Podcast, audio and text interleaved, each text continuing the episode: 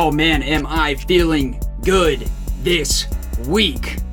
Coming off that big win over the Texas Longhorns. Welcome into Please Bear With Me. I'm your host, Travis Corley, and it is officially Movember.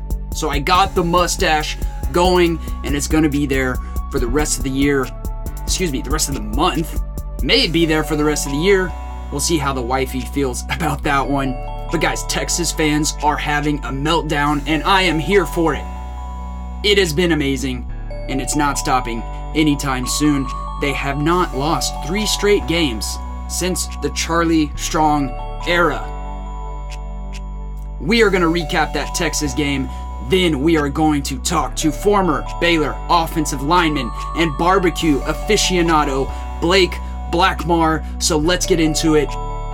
Please bear with me.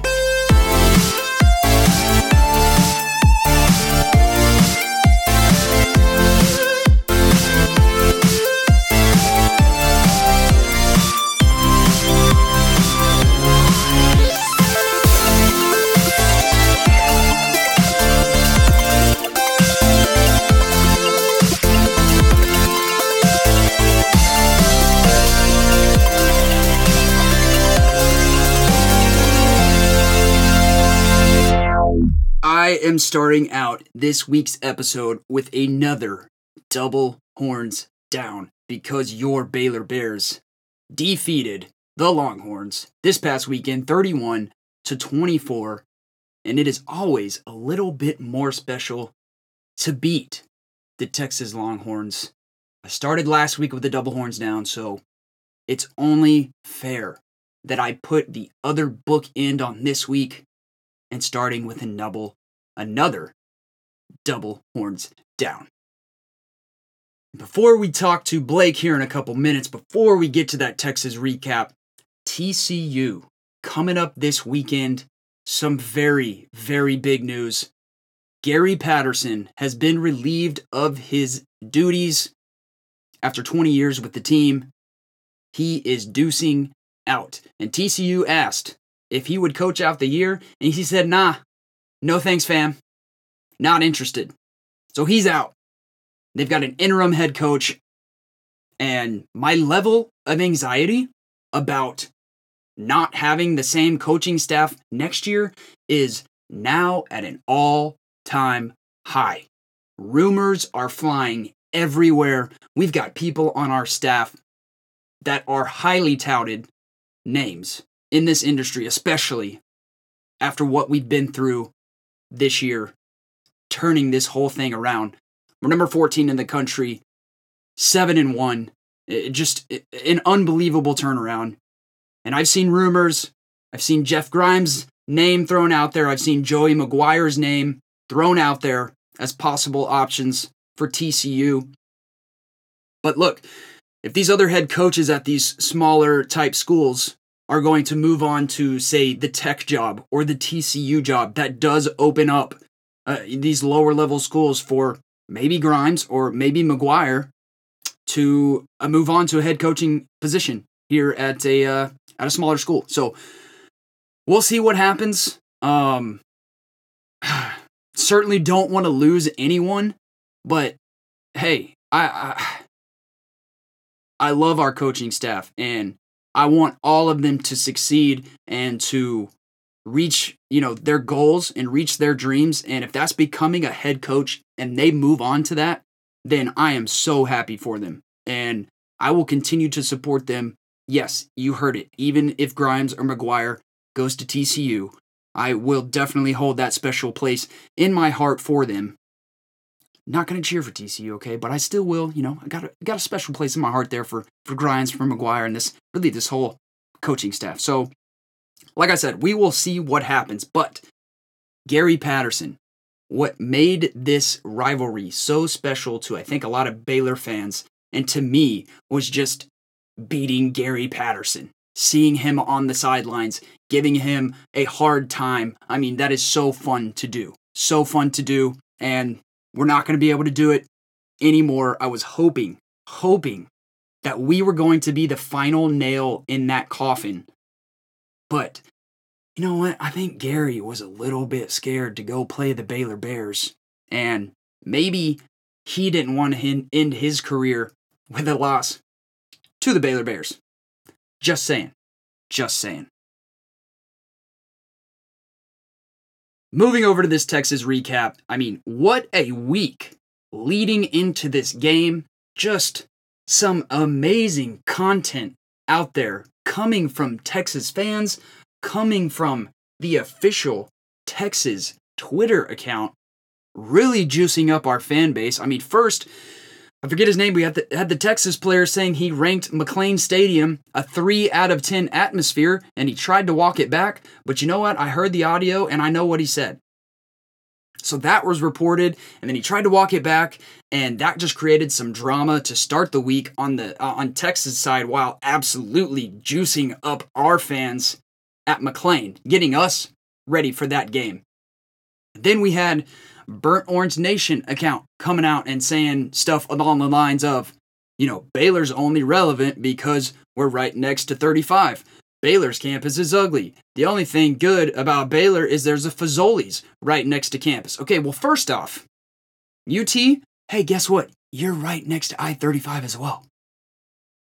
And secondly, if Baylor's campus is ugly, that makes UT a dumpster.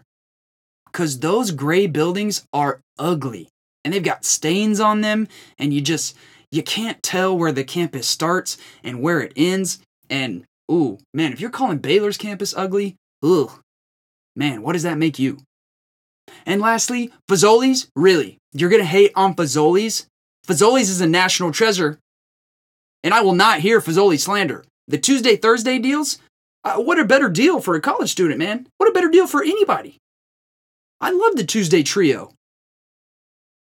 And Eric Mateos, oh man, yeah, we don't see a lot of Baylor coaches coming out and, uh, you know, taking little jabs at our opponents. But Eric Mateos tweeted out this is what he said.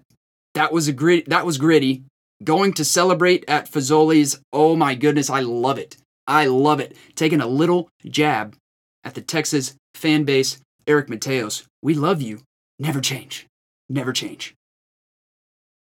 The last little drama we had come up was uh, actually from the official Baylor, excuse me, official Texas Twitter account photoshopped a picture of a Longhorn mascot head on Ranger Smith's head.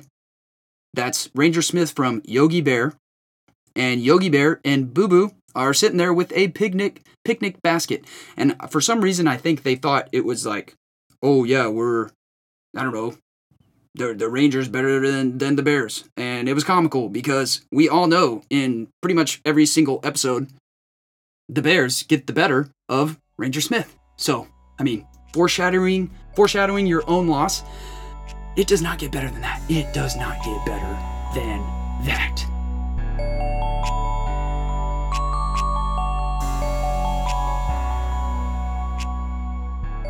Okay, let's talk some actual football now. Bears win 31 24. That first half was not great offensively, and it really came down to Gary Bohanon threw two interceptions. And these were pretty bad, trying to fit the ball into places that he couldn't and shouldn't. And Aranda even mentioned after the game he was trying to be too perfect in that first half. And watching the game again, I think he's exactly right. I mean, hit the nail on the head. I think Gary was just trying to do a little bit too much. I mean, easily his worst game of the season. Yes, I think he played worse than than what he did at Oklahoma State. And, and he really turned it around in that second half. I think he played more within himself, quit trying to uh, uh, fit it in tight windows. And I'm sure that Grimes uh, had some things to say to him, and also maybe uh, called some different different plays that made him feel a little bit more comfortable. And I mean, second half offense is what we are used to seeing from this Baylor team this year. A nine play, 75 yard drive touchdown drive, a 14 play, 80 yard touchdown drive, and then a three play, 53 yard touchdown drive. And defensively, you you can't fault our, our, our defense for that first Texas touchdown. I mean, it was coming off of an interception from Gary. Uh, Texas started at our own 31 yard line. We knew we were going to come in and commit to stopping the run with Bijan. And so we had Christian Morgan at the safety position come down on that uh, red zone on the touchdown pass. He came down because obviously we're going to try to stop Bijan, let the receivers and Casey Thompson beat us. Texada was one on one. He got beat on a slant in the end zone, and it was a touchdown. And giving up too many big plays. That was, I think, what I feared and what I think most people feared coming into this game of what would beat us is Texas explosive plays. And the second touchdown for them was one of those explosive plays, a 63, a 63 yard pass. We were in a one high safety look, cover one, and also in press coverage. I'm not sure why we were in press coverage, but you have to credit Sark there for a great play call, bringing Xavier Worthy uh, in motion in the slot, and and lined him up one on one with I think it was McVeigh. And hey, Z- Worthy has been their best receiver this year. He got free, he got open, and hey, 63 yard touchdown pass. Credit them. But we did come up with two turnovers at key moments. We forced a fumble when they were I mean either in the in the red zone or I mean right outside that red zone in scoring position. JT Woods comes up with an interception before half. I mean that that was huge, huge because that position that Texas was in, you would think at least they were going to get three points and then get the ball back to start the third quarter. Um, so, really kind of steal a possession from us. So, just an absolutely huge interception for the defense, and very fortunate at that point to go into the half down 14 to 10 and like I said, like the, the big plays of beating us, that is how Texas has scored this season. A lot of their scores and a lot of their success has come on 20 plus yard plays. So outside of that first touchdown drive and outside of that 63 yard pass, this was the rest of their drives for the game. Three plays minus nine yards, six plays 23 yards, six plays 32 yards, four plays 30 yards, three plays 5 yards. They did have a nice 14 play, 75 yard touchdown drive, so credit them for that. Coming out of the half, going up 21 to 10, at which point I was not feeling very confident. Okay, but we made them earn it on that drive. So credit Texas. That was a nice drive by them. Made me pretty nervous. But to finish the game, four plays, 21 yards, eight plays, 28 yards, 10 plays, 66 yards, and then four plays, zero yards. So outside of those uh, touchdown drives in the first half. The rest of the game, they averaged 27.1 yards per drive. Okay, so when we don't give up the big play against Texas, they struggle. And we see that 27.1 yards per drive outside of those two touchdown drives.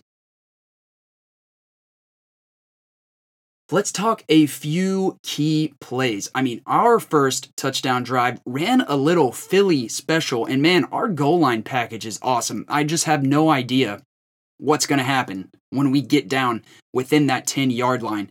Thornton comes on a reverse and he's looking to throw to Bohanon but Bohanon is covered, and I'm kind of freaking out because every time you have someone that's not a quarterback back there, throwing it. They always want to force it. They always want to like, oh my gosh, I find I get a chance to throw a pass. Like I've got to throw it. I've got to throw it.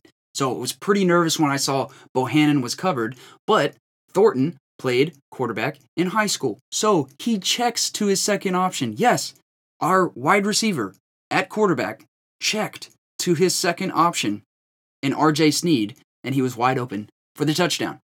The interception before half was a key play. Already talked about that one above. Just a crucial, crucial interception and a key drive for us. This isn't a key play, this is a key drive. Our first offensive drive in the second half. Nine plays, 75 yards. Gary came out with confidence, which was good to see.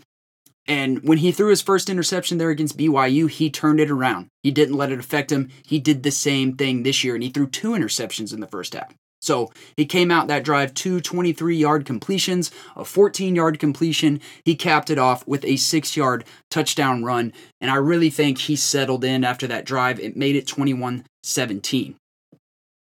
Again, with our goal line package. I mean, we gave Ben Sims a rushing touchdown. We handed the ball off to a tight end on a jet sweep. That is something you don't see a lot.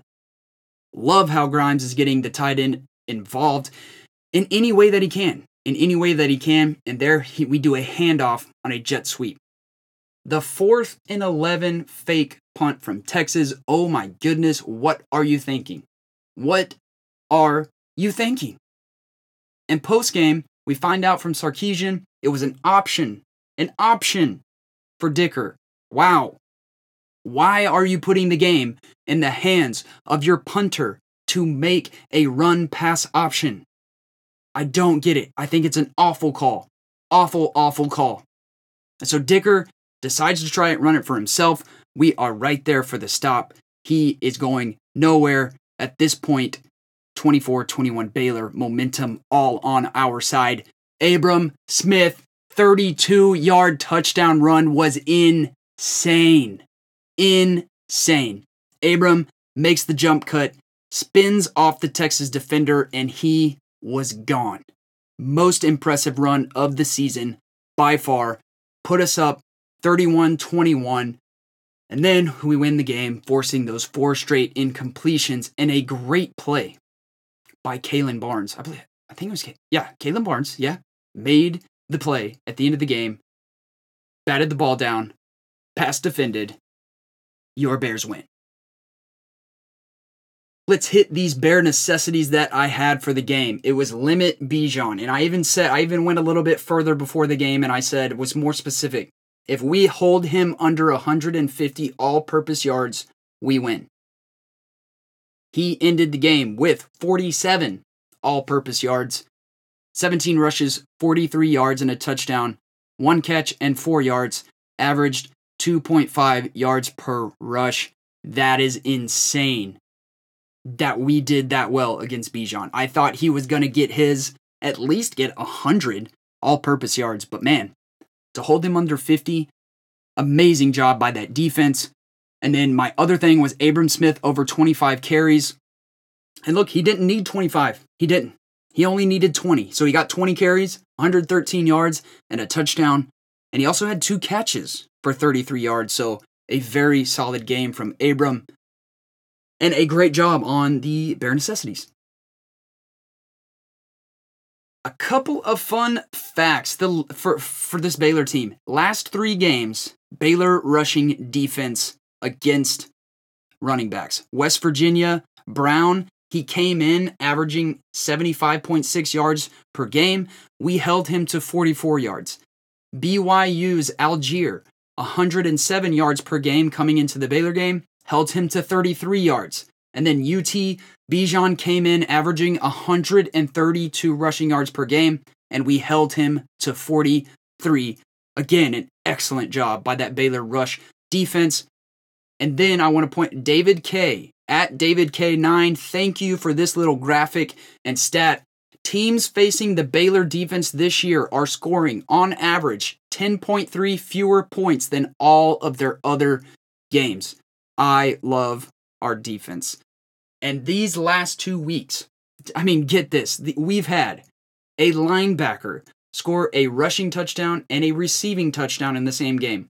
We have handed the ball off to a tight end on a jet sweep for a touchdown. We have had a wide receiver throw a touchdown in which he checked to his second receiver, and then we have a wide receiver get a punt block in RJ Sneed.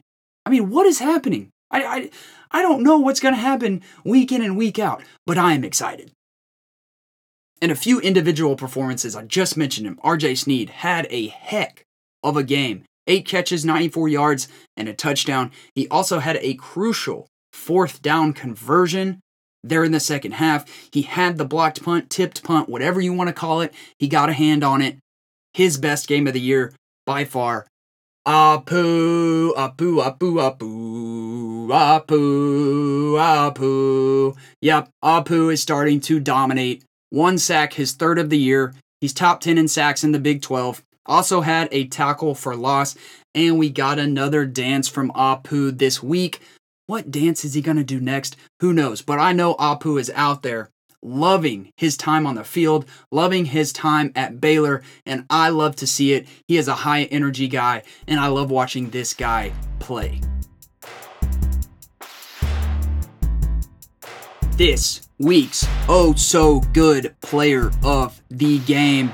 I am handing it to a defensive player because they just played their tails off and adding to his Big 12 Defensive Player of the Year campaign is Jalen Pitre, the one who stayed. He didn't jump off the page with tackles, but he added one sack, one tackle for loss, a forced fumble, which, by the way, saved a touchdown to a wide open slot receiver. He blows up Bijan Robinson, reaches over, gets his hand in there, forces the fumble on Thompson, and saves the touchdown.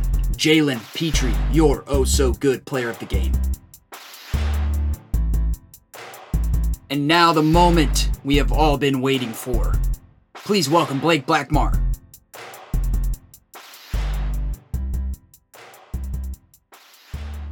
And now we welcome Blake Blackmar, former Baylor offensive lineman. Blake, how you feeling? Good, man, especially after this last weekend.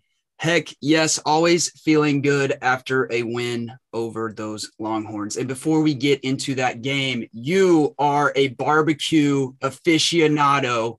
So I've got to know what did you cook this past weekend and did you like how it turned out? Yeah, so uh, with the with an 11 a.m. start time, no one ever want no one wanted to see UT lose on prime time. So I figured no one wanted to do a full pig pull in at nine o'clock in the morning. so I did. Uh, I went and got a whole bunch of beef barbacoa uh, and a pork butt, and I basically did carnitas and uh, barbacoa. I got to the tailgate at like ten thirty on Friday night. Just sat out there smoking and having a good time. Uh, by the time everyone showed up at Saturday morning, it was ready, shredded it apart. I braised Man. it, I smoked it, braised it, pulled it, made uh made tacos. I made a homemade uh, red sauce and a uh, avocado cream sauce, and it was it was pretty jam up. Oh man, so you're not you're not just doing meats, you're doing sauces too then. Oh yeah, yeah, oh, full man. service. We did oh, man. we also had like a corn, like a Mexican street corn side deal. Speaking my language now, man. And though I, I did see some photos of those, let's see, 10 hour smoked beef barbacoa braised tacos. Oh, they yeah. looked amazing. Break down that taco for me real quick. Yeah, so HEB fresh flour tortilla, uh, warm, warmed in the smoker. You got a bed of the bed of barbacoa, hand hand picked and pulled, uh, pulled out all the any extraneous fat and gristle. Uh, so you're dealing with just meat. Mm-hmm. Uh, laid that down, and then I had a basically some fresh uh, red onion, cilantro, and then that cream sauce. Uh, that's how I eat my tacos. We had some lime and tortilla and stuff like that, but that was all just accoutrement for mm. whoever whoever wanted to add build their own. Yeah, yeah, mm, make, making me hungry, making me ready for dinner. Um, well, hey, I know I know it's two weeks away now here until OU, but uh, what you got up your sleeve for OU? You gonna try to do that pig? Yeah, that's the plan. I'm gonna call and try call the butcher and try and get one ordered. Uh, yeah. Probably name it Boomer or something, and throw it in the pit. Nice, nice. Um, and now I do have a question from Scotty, or rather, two questions from Scotty before we move on here. What is the best wood for smoking a brisket? Um, my preferred is post oak. It burns evenly. It has a very, you know, subtle Central Texas classic flavor. Uh, pecan would probably be my second. Uh, and I just, the reason I just don't cook with as much pecan is because it's harder to get for me. Yeah. But uh, but okay. you know, post oak is classic Central Texas, and that's kind of my go-to. It's that's how you roll. Nice. And now Scotty wants to know if he would have an opportunity to maybe come out there with you one morning and learn a few tips and tricks from you. Is that is that doable for Scotty? Of course. Any anyone who wants to come out and hang out while I'm cooking is more than welcome because the tailgate's great and I have a lot of fun. We have a bunch of people that come, but uh, you know, majority of that tailgate is just me. uh, you know, because we, the food I'm cooking usually has a pretty significant lead time. So yeah, yeah, no kidding, no kidding. So, but hey, it sounds like you've got something very nice up your sleeve there for the OU game. Sounds like you're going to have a full pig. So hey, if you're if you're going to be tailgating for that OU game, you got to find your way over to Blake's tailgate and help him out, help him out uh, eating that pig. Um, Heck yeah, yeah. So let's talk about offensive line play. And and now you, Blake, 38 career starts, 37 straight starts, consecutive, mainly at guard. and that offensive line, man, get, get, gets beat up every game. Gets beat up every game. Did you feel pretty fortunate to stay healthy for that long? Yeah, yeah, no doubt. I was uh, definitely only had one minor surgery during my entire playing career, and it was something that was already torn before I got to college. So it wasn't. Oh, yeah. I was uh, pretty pretty blessed to make it through without any serious bumps and bruises. Don't have a ton of crazy aches to this day. I know a bunch of guys mm. that can't say as much. Yeah, yeah, no kidding, no kidding. That is that is good to hear. And this offensive line, I mean, they they it, it was not good last year. Okay, um, right. And and th- those guys aren't stupid. They they they heard the noise. I, at least I think they did. You know, and how much of a motivation do you think that was for them this year, or do you think that affected them at all? Um, I know it definitely. You know, you try not to read read any of that kind of press or look at it, but you always see it. People, it always gets brought up, mm-hmm. and it kind of. I think most guys just kind of ignore it, but you know, ignore it on the face, but it it does kind of eat at you, and you internalize it during that off season program. And so, more tons of props to these guys for because I know specifically, you know, the guys I know personally, they're great players, you know, and they, you know, your Connor Galvins, ex Newmans, Khalil Keith, those, you know, all these guys that from when I was playing, they're really good players. They're talented. They know how to work. And I think, you know, especially last year, a lot of it may have just been the cohesion of playing as a solid offensive unit, you know. So it was, it was just kind of, I'm glad that everything is definitely ironed out, and this is the best you know Baylor offensive line has looked arguably ever. Yeah, I mean they're looking really good, and I think a lot of people were had that question of like, is it a talent? Is it a coaching? And I think we've seen it was not a talent at a, talent disparity uh, disparity at all. And you mentioned it, and and that kind of leads me into my next question: How important is it to get reps together as an offensive line compared to other positions on the field?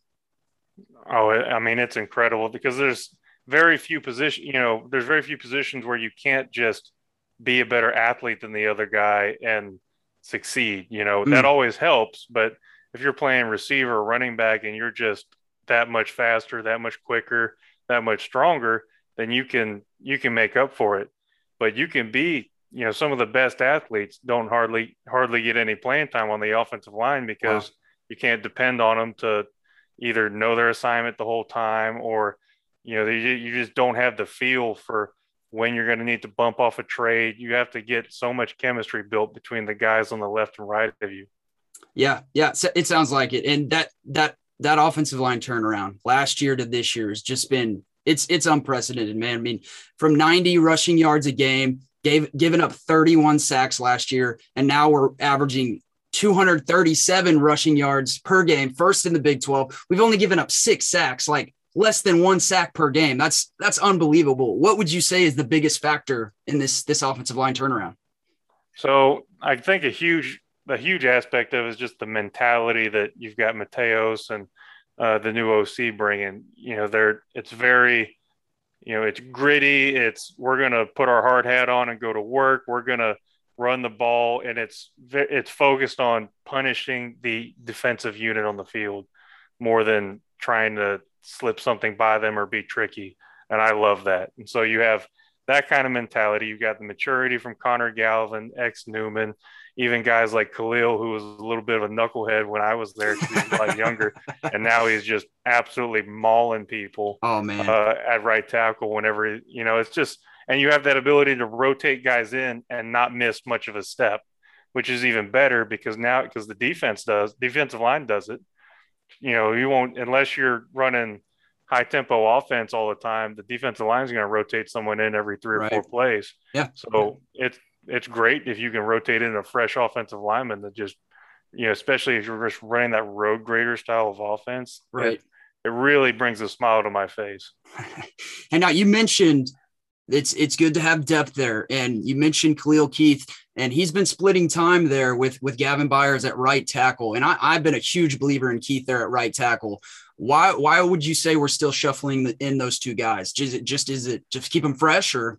Uh, I will, you know, I don't, I don't know. In my experience, when you're rotating a guy in, it's, it's either to keep someone fresh or it's because you can, and there's not a significant, you know, one guy might be a great, great run blocker, one guy, but you can't depend on him for uh, as well as much for isolation pass blocking, or hmm. maybe, mm. you know, one guy just needs like you know, if you're running going to run a script of plays, that guy is great for just running that script of plays and crushing it.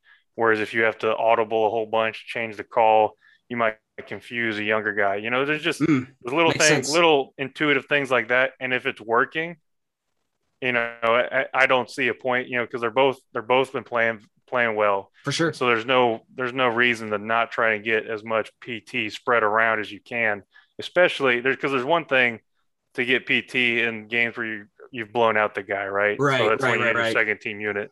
If you can get solid playing time in these high pressure moments, and the coach feels good about it, that's all the better for when you are the guy. Yeah, for sure. I think I think that's made a huge difference being able to shuffle those two guys in because it seems like there's not much of a drop off either way. And I think both guys have their advantages and, and disadvantages. And now right. we have we we have moved to a zone blocking scheme. And I mm-hmm. tried to explain to I'm not I don't know football X's and O's. Okay. So I tried to explain to people here at the beginning of year of the year a little bit of the differences between the two, but what would you say is kind of the main difference between that man blocking scheme and a zone blocking scheme? Yeah, so you know, most offenses are going to have aspects of each, you know, very very rarely do you just kind of isolate in the solely one or the other. And specifically, we're running more of an outside zone philosophy uh, or a wide zone. Mm-hmm. Whereas when we were playing in the past, it was there was a lot of RPO inside zone type stuff. Okay. Um, and so the you know if if we're running a zone blocking scheme, you just say generic zone right. The whole offensive line is basically responsible for the gap to the right and working up through the defensive lineman to a linebacker. And if maybe that front side linebacker, they're running a blitz and he's going backside and the safety's coming down to cover his gap, you're just going to pick up, you're just picking up whoever's in that spot. Yeah. You're not chasing, you're not chasing the guy back. And for the running back, you know, it might be the, the play might be supposed to hit between the guard tackle and the B gap, right? Front side B gap. Uh, so that might be where it's supposed to hit. But as you're running behind the offensive line, kind of everyone's flowing right. Majority of the time, there's going to be lots of cutback lanes. There's lots of options for the running back to fit in behind maybe in the backside A gap. Uh, mm. So it's there's lots of times when you have a play called front side, the running back can be patient, see it, stick their foot in the ground, and get a vertical on the backside because the whole you know offense and defensive line is flowing to the right. Yeah. One of the and what what I think is really interesting is running this kind of like outside zone scheme, whereas in the past we were doing a whole lot of RPO inside zone stuff. So you're not blocking the end man on the backside of the line of scrimmage. Right, right. So if it's like zone right, play supposed to hit in the A or B gap on the front side, you're not blocking that lat that defensive end because you're reading him. And like West Virginia used to do this, uh, do this to us all the time. They ran a three-three stack, three down linemen, three linebackers they would just slant their defensive lineman. TCU did this too sometimes. They'd slant their defensive lineman and kind of just try to make it as muddy as possible to try to get those. And basically, those defensive linemen are causing your offensive lineman to overreach. And then the linebackers fill in backside. Yeah. And it makes it really hard for the offensive lineman to get off on their correct linebacker. And so then you have the running back who then sees the line everyone's slanting to the hole he's supposed to go. He cuts back in the two linebackers, and you get like a you know one yard gain, nothing. Yeah, yeah. And so that's that's kind of a common defense mechanism against this with this wide zone or outside zone scheme. You see Abram and Trestan getting a lot of time to kind of follow the line out and then stick their foot in the ground. And they're yeah. forcing those linebackers to come with the D line, even if they are slanting. So mm. I know that was kind of a lot of that was a lot of info. No, that's a great breakdown. That's a great breakdown. Man blocking scheme. The easiest way I can describe it is to think of like your classic, like goal line or heavy package where you have t- tight ends in, right? Mm-hmm.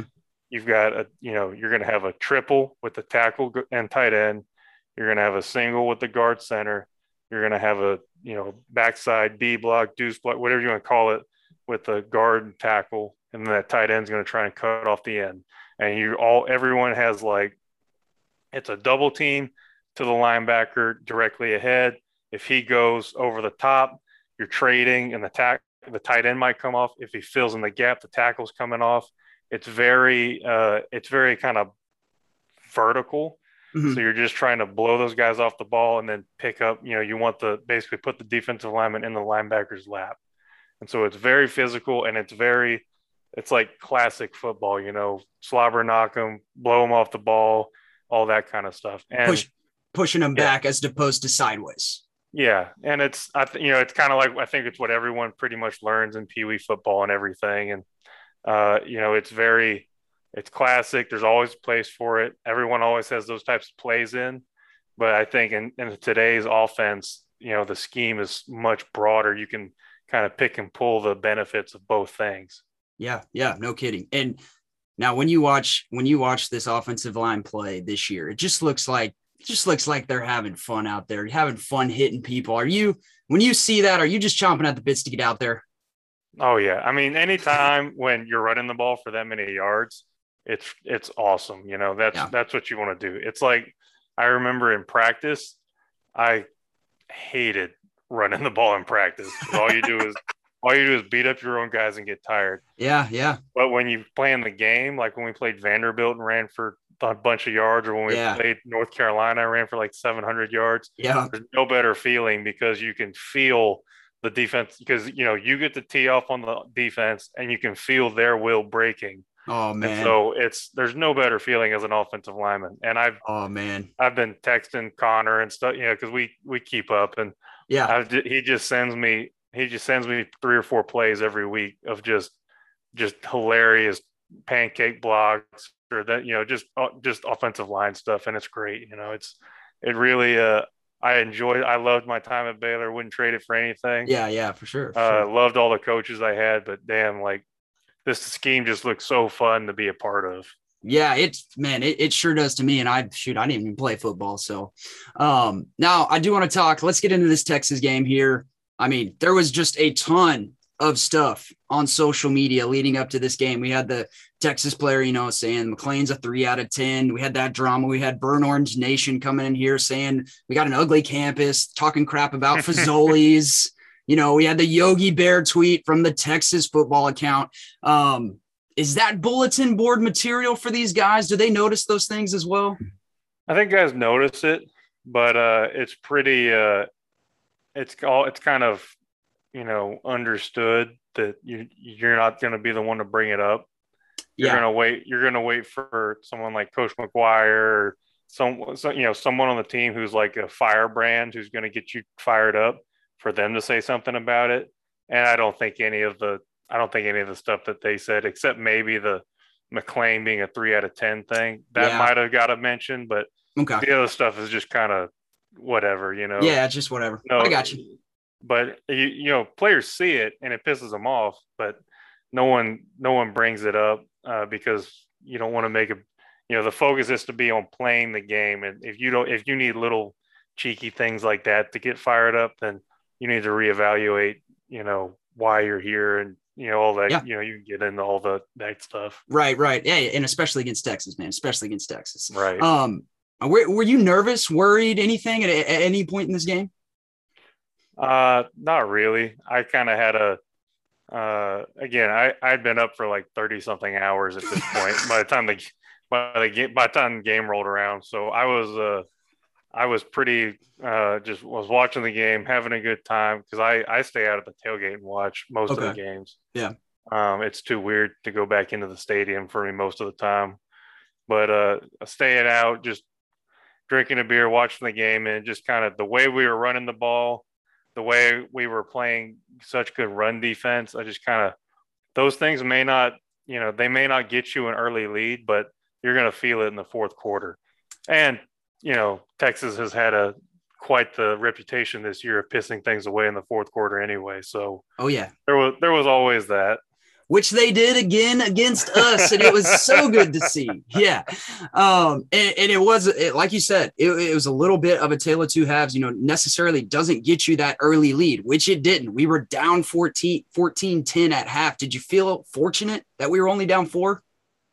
Uh, you know, there's football games really come down to like five to six plays, right? Even even games where you're getting blown out by 40 points, you can break that game down to five or six turning point plays and just say if the football goes our way, this is a totally different story. Yeah. And so just the way the way we were playing, the way the ball bounced, you know, it just kind of I'm not that I I don't think I was that concerned because I think that we're a great second half team uh, we're I think we're really good at making those adjustments and staying within the framework of how we're going to play offense and defense. Mm. We're not reinventing the wheel at halftime. We're almost never in a situation where we need to make huge adjustments. It's just dial in the execution and you know it's you keep piling those body blows on guys someone you know eventually you're gonna you're gonna break one break things through you know get some long runs you're gonna catch some breaks and I think that's that's kind of been the story of us most of the season. Yeah, I mean, I think you hit the nail on the head because even Aranda came out and had a little Berenstein Bears um yeah comparison yeah. of you know old, old hat, hat, new, hat, new hat. Yeah, yeah, yeah, and you're just like, you know what? We just went back to our old hat, put it on, and and, and dominated that second half. Um, okay, and the, the fourth and eleven fake punt. I mean, what were they thinking? What were they thinking? Um, you know, I couldn't tell you, but I I'm sure glad they were thinking whatever they were doing. Right? You know, right? I think. uh you know, I haven't I haven't sat there and watched all the special teams film of us this year, but yeah. I don't. Maybe we were giving them. I'm sure it was. I'm sure it was an audible play. It, you know, they go out there with if they give you this look, we feel confident that we can that we can surprise them or sneak one through. If they right. don't, punt the ball. I'm sure yeah. that's what it because that's what those all those types of plays are. Okay. And I couldn't help but um, I was you know sitting at the tailgate and I remember I they ran that play and it just brought me back to I can't even remember the year, but Spencer Roth was our yes. punter. And yes. I was pretty sure it was UT and he It was. Yeah. He rattled off like a 30 something yard run. And instead of running out of bounds, he was so hyped up that he like trucked somebody and then he ended up like missing the next game because he like broke a rib or something, but was too too proud to tell anyone. Oh, that's amazing! Oh, that's amazing. But like uh, that was uncalled. He just went to punt and realized that no everyone just everyone dipped. Oh man, that's amazing. Yeah, I don't, I don't know. I'm not, I, don't, I just, as a head coach, not sure if I would put the game in my punter's hand to decide to run it or throw it. But uh, hey, that's just me.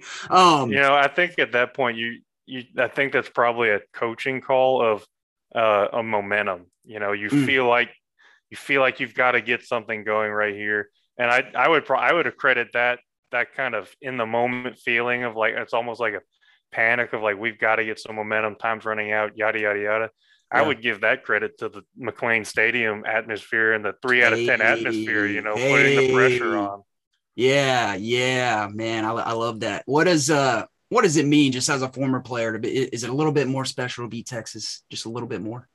Oh yeah. I mean my my pops played at ut in the 80s i oh, grew I up oh yeah. I, and i live in austin now so i uh you know grew up a huge texas fan uh and so no game meant more to me than playing ut when i was at baylor. And awesome. yeah i remember the we had the one i think it was it was 16 i think when we uh, I got called for a holding in the with my foot in the end zone, and we ended up losing the game by two because that was a safety. Mm. Because Texas screwed. We were running. We were like on the one yard line, and Texas screwed up the blitz, and they brought two guys in the B gap. So I was blocking down on the nose tackle or the defensive lineman, waiting for the tackle to pick up the other uh, the linebacker that was blitzing because I had hand on him too and he kind of ne- he never came because they brought a second linebacker which he had picked up. So I was like, well, Seth's either going to die or I'm going to hold. And then we ended, my foot was in the end zone, it was a safety, and we lost the game by two. So that just my inches. that crushed me. And then the next man. home game at UT, I think we it was when we lost on the last drive of the game, and I was I was pretty uh pretty upset. And I was uh, that was a oh, the UT game is always emotional for me. Yeah, so I, yeah. I, it really makes me smile. It warms my heart to see them go back to Austin with the L. Yeah, yes, for sure. Same, same. I and I'm sure all the Baylor fans feel the same way. Um, let's transition here to this game this weekend. Another rivalry game coming up with the TCU Horned Frogs. What was it like for you playing against a Gary Patterson defense, or just Um, Gary, or just Gary himself, him him being on know- that opposite sideline? So my freshman year was like 61-58, right? Craziest game I've ever been a part of. Tons of Oh, yeah. fun. The next year was that like triple overtime, 20 degree weather, like sleeting. There's like maybe 4,000 people in the stands, and you still can't hear the play because they're pumping in so much crowd noise, Oh my gosh! which is illegal. And, but uh, so we're, you know, and I remember I was a second string on that year, and the center Kyle Fuller got a stinger, so I went in for like three plays uh, pretty early. The first play just like totally uh, crushed, pancaked their like all Big Twelve defensive linemen, Oh, that's great. and that's kind of after that was that's kind of how I would equate my experience playing UT, especially like with their D line, because they've always had highly rated defensive linemen. Yep. And I just remember not being impressed with it because of their scheme with our offenses with that RPO stuff was just kind of run and then flow the linebackers back over the top. And you, so it's just, it was never hard to block the defensive lineman. It was hard to get off to the linebackers. Mm. And I just felt like, you know, it was, it was a frustrating defense because you, you know, we weren't just lining up and pounding them and punishing them because they are typically more undersized. They like to run with smaller middle linebacker, interior linebackers. Uh, and so that aspect was frustrating, but it was never like a, you know, a shock and awe type thing. It was just, it was just annoying, which is how I Yeah. would describe everything about TCU.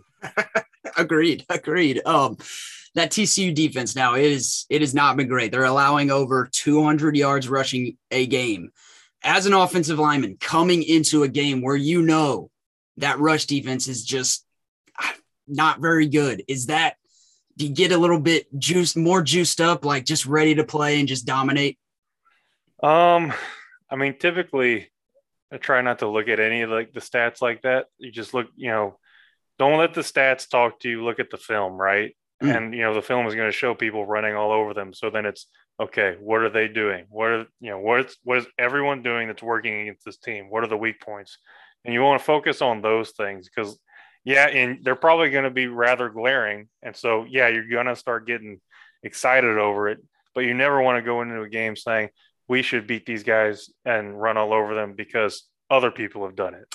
Hmm. You, you want to go into the game saying we're going to crush these people because our game plan is just it's going to work. So we're going to execute the game plan and physically dominate them. You know, you, you know, we're going to win because we're going to win, not because of you know we're going to copy what other people have done. Mm, love that. Love that. And now Baylor, we're averaging about 237 yards rushing per game. Are we are we going to get over that number this weekend? Do you think? Oh, I mean, after I just said we don't look look at stats, I would love to see a 300 yard rushing performance. Yeah, yeah, me I would love to see both running backs get 100 yards. I would love to see Squirrel get get some carries, and I would like Squirrel. Gary to get the minimum number of rushing rushes. for sure, for sure, for sure. Hopefully zero this weekend and keep keep our guys a little bit healthy going into uh to OU. Don't want to look too far, but but uh, definitely want to be healthy going into that OU game. Um, give us give it. You got a little game prediction for us? Um, what what do you think is going to happen? a prediction against TCU. Uh, I expect it to be. Uh, I expect a pretty large Baylor contingent to make it. I uh, I expect it to be a beautiful day for football, and I expect our offensive line to really move, help move that line of scrimmage. And I think we are. I think we're going to run for 200 more yards on them again. I think we're going to be pretty conservative, hit them with a deep play action pass, and I see a 10 point 10, 10 point victory, you know, at minimum. Yeah, I think I'm right there with you. I think it's going to be at least a two possession win. Uh, but hey, you never know. TCU it, weird things always happen when Baylor versus uh, faces There- TCU. I feel like. whenever you have a, whenever you have a coaching change or something like that, you're always going to come out really hard that first week afterwards because From you're, standpoint, yeah, because Yeah. the the whole mindset is you know we're not going to let this affect us. We're going to win for the guys next to us, all that stuff. You know, the guy who's the interim is probably uh, there's going to be a push on the team for they're like, hey, that guy should be the full time head coach, and we Yeah, got to win yeah. for him type stuff. And it's really important for Baylor to just step on their throat now, squash all that out of them, so they can lose out the rest of the season and be real sad. Uh, and you know, I hope that's what happens. I uh, don't like TCU. yeah. Neither do I. neither do I. For sure. Neither do I. Um. Well, hey, Blake, that's that's all I got for you, man. I, I you got anything else you wanna you wanna share to to Baylor fans out there before I let you go? Uh, no, I mean, I'm just I'm tickled to tickled to be a part of it. Uh, still, I love fostering the relationships I have and trying to gain more with more Baylor fans. So, Yeah. uh, having a blast tailgating. I'm over in the Brazos tailgating parking lot. If any of you guys ever want to come by, introduce yourself. Uh, I'm all about it. I always have a ton of food, so more than welcome. If you want to plan it, just hit me up on Twitter or Instagram or uh, ask for my number. I'll text you and we can coordinate. Uh, so you know, I'm I'm all about creating the best game day experience we can. Well, hey, Blake, we are we sure are glad that you are still involved with the program. It's still there every game day. And guys, if you are going to be, even if you don't have tickets to the game, sounds like he's Yeah. going to have a full pig out there. Yeah, Get yourself out there. if, it- I- you don't have tickets, you can come on. We'll we'll watch the game. We'll because we've got a rig with you know some TVs and stuff, so we just watch it in the tailgate. Uh, so no deal. no need. Good deal. Well, hey, like I said, if you are in Waco for the OU game, get to Blake's tailgate and eat yourself some pig. Blake, we appreciate you being here, man. Oh, thanks for having me, Travis. I always fun to talk football, talk shop, and talk barbecue. Awesome, awesome. Well, sick and bears. Sick 'em Bears.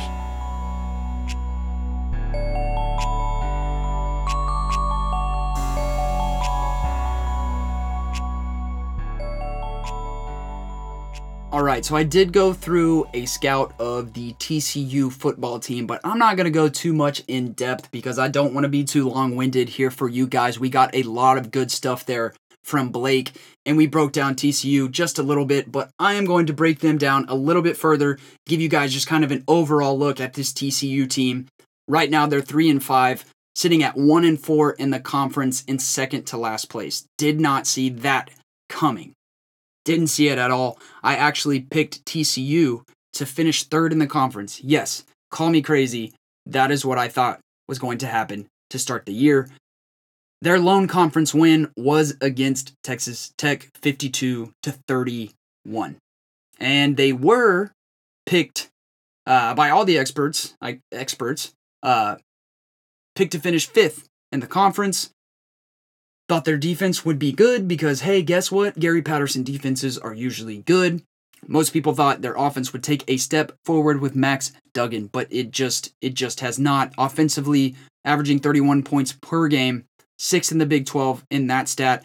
But the last two games, guys, 12 points against Kansas State, and they were lucky to get 12 because I think in the fourth quarter they they had like five points at some at some time, and then only 17 points against West Virginia, and that was at home. So they're fourth in total offense in the Big 12, which isn't terrible. Third in rushing offense. We'll get to their rushing offense later because they have a very dynamic running back.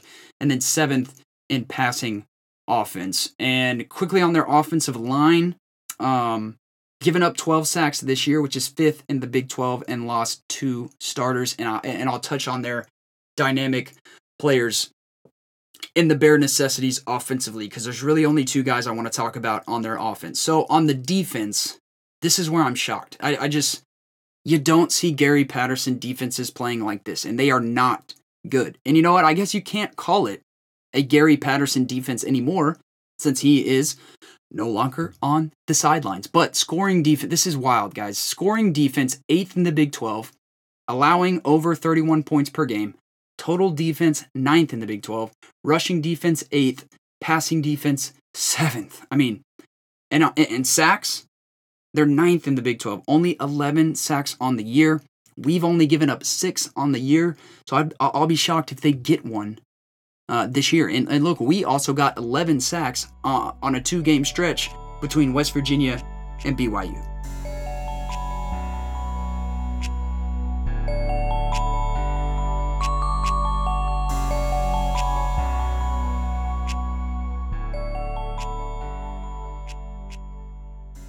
And now the bare necessities. Let's get into these bare necessities against TCU. I mentioned I was going to talk about their two dynamic offensive players in these bare necessities, so here we go. Kind of similar to Texas here on bare necessities. The first one is limit Zach Evans, their running back. He is a one cut downhill runner, and honestly, he, he reminds me of his running style a lot of Abram Smith. Yeah, believe it or not. Only 92 carries on the year, which is not a lot, but he is averaging seven yards per rush. TCU, they've been very vocal about not giving him a lot of carries, which is good for us. We will see if that changes now that Patterson won't be on the sidelines. He is not as dynamic as Bijan, but definitely has the tools to beat us. Very important to limit him this weekend, which I feel good about doing. Secondly, it's contain Max Duggan, the quarterback. This guy led them in rushing last year. Yeah, led them in rushing. And this year has the second most carries on the team. It's somewhere in the 70 to 80 range last time I checked. We all know the weakness of our defense, I think, to this point has been mobile quarterbacks. We saw Thompson last week able to extend some plays, at least in that first half. And Duggan is a big boy, 6'2, 214. He's pretty tough to bring down. He's not super agile, so he, he's going to lower his shoulder at times, and we need to play contain. We need to make him throw if he's going to extend the play. Lastly, with our offense, just stay within ourselves, okay? This D- this TCU defense, it is not very good. Okay, to be honest, it is not very good, especially their run defense. We just need to stay within ourselves not try to do anything special. Let's not force anything. Let's pound that rock, and we may have a few guys go for over 100 yards, and hopefully we get a squirrel, squirrel sighting.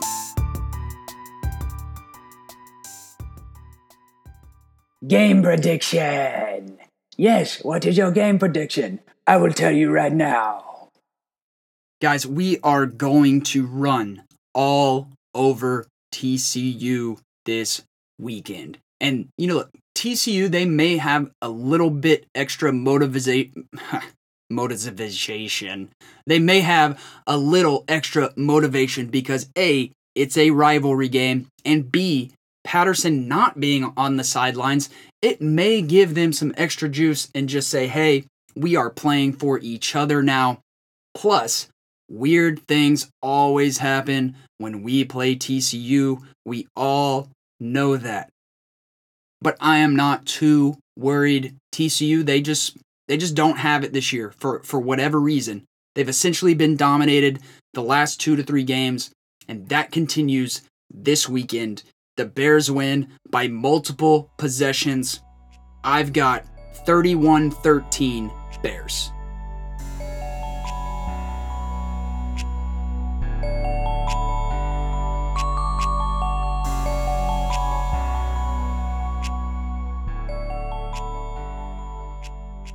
Big 12 roundtable here. I missed this segment a couple weeks ago, but I went 2 and 2. That was our bye week.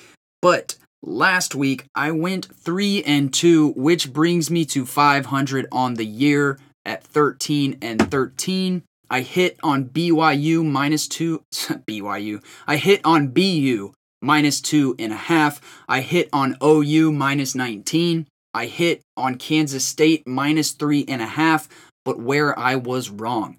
Iowa State minus seven and a half. They lost straight up to West Virginia, which was a little bit of a surprise. And guys, why do I keep picking Kansas to cover the spread? I don't know. And I'm saying that now, and I'm realizing that this week I am picking them again to cover the spread. I don't know why. I don't know why. So let's start with that game this weekend. Like I said, I'm picking Kansas at home against Kansas State plus 24 only because Kansas is playing at home and I don't I still just don't have a lot of confidence in K-State yet. BU at TCU, BU minus six and a half. Give me that. I think we're gonna win by multiple possessions. Oklahoma State is visiting West Virginia, and I am taking Oklahoma State minus three points. I think if this was four points or more, I lean towards West Virginia. It I think it's going to be a close game, but I do think Oklahoma State wins by three or more points. Last game, UT at Iowa State. UT is in dangerous waters here. I think that they are going to drop a fourth straight game in Ames. Give me Iowa State minus six and a half points.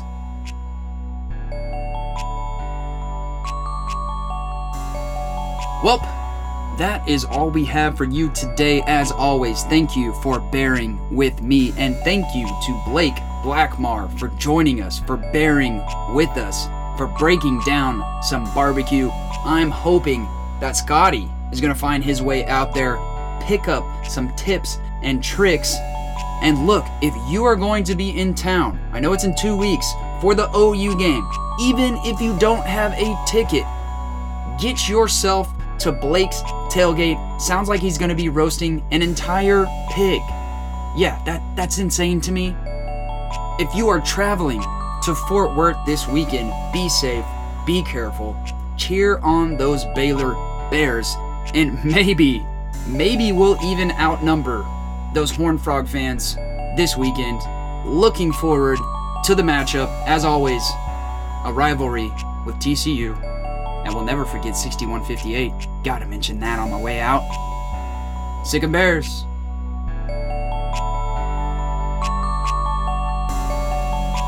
The Please Bear With Me podcast was created by Scotty Swingler, is hosted and produced by Travis Corley, in affiliation with 247 Sports and Bears Illustrated.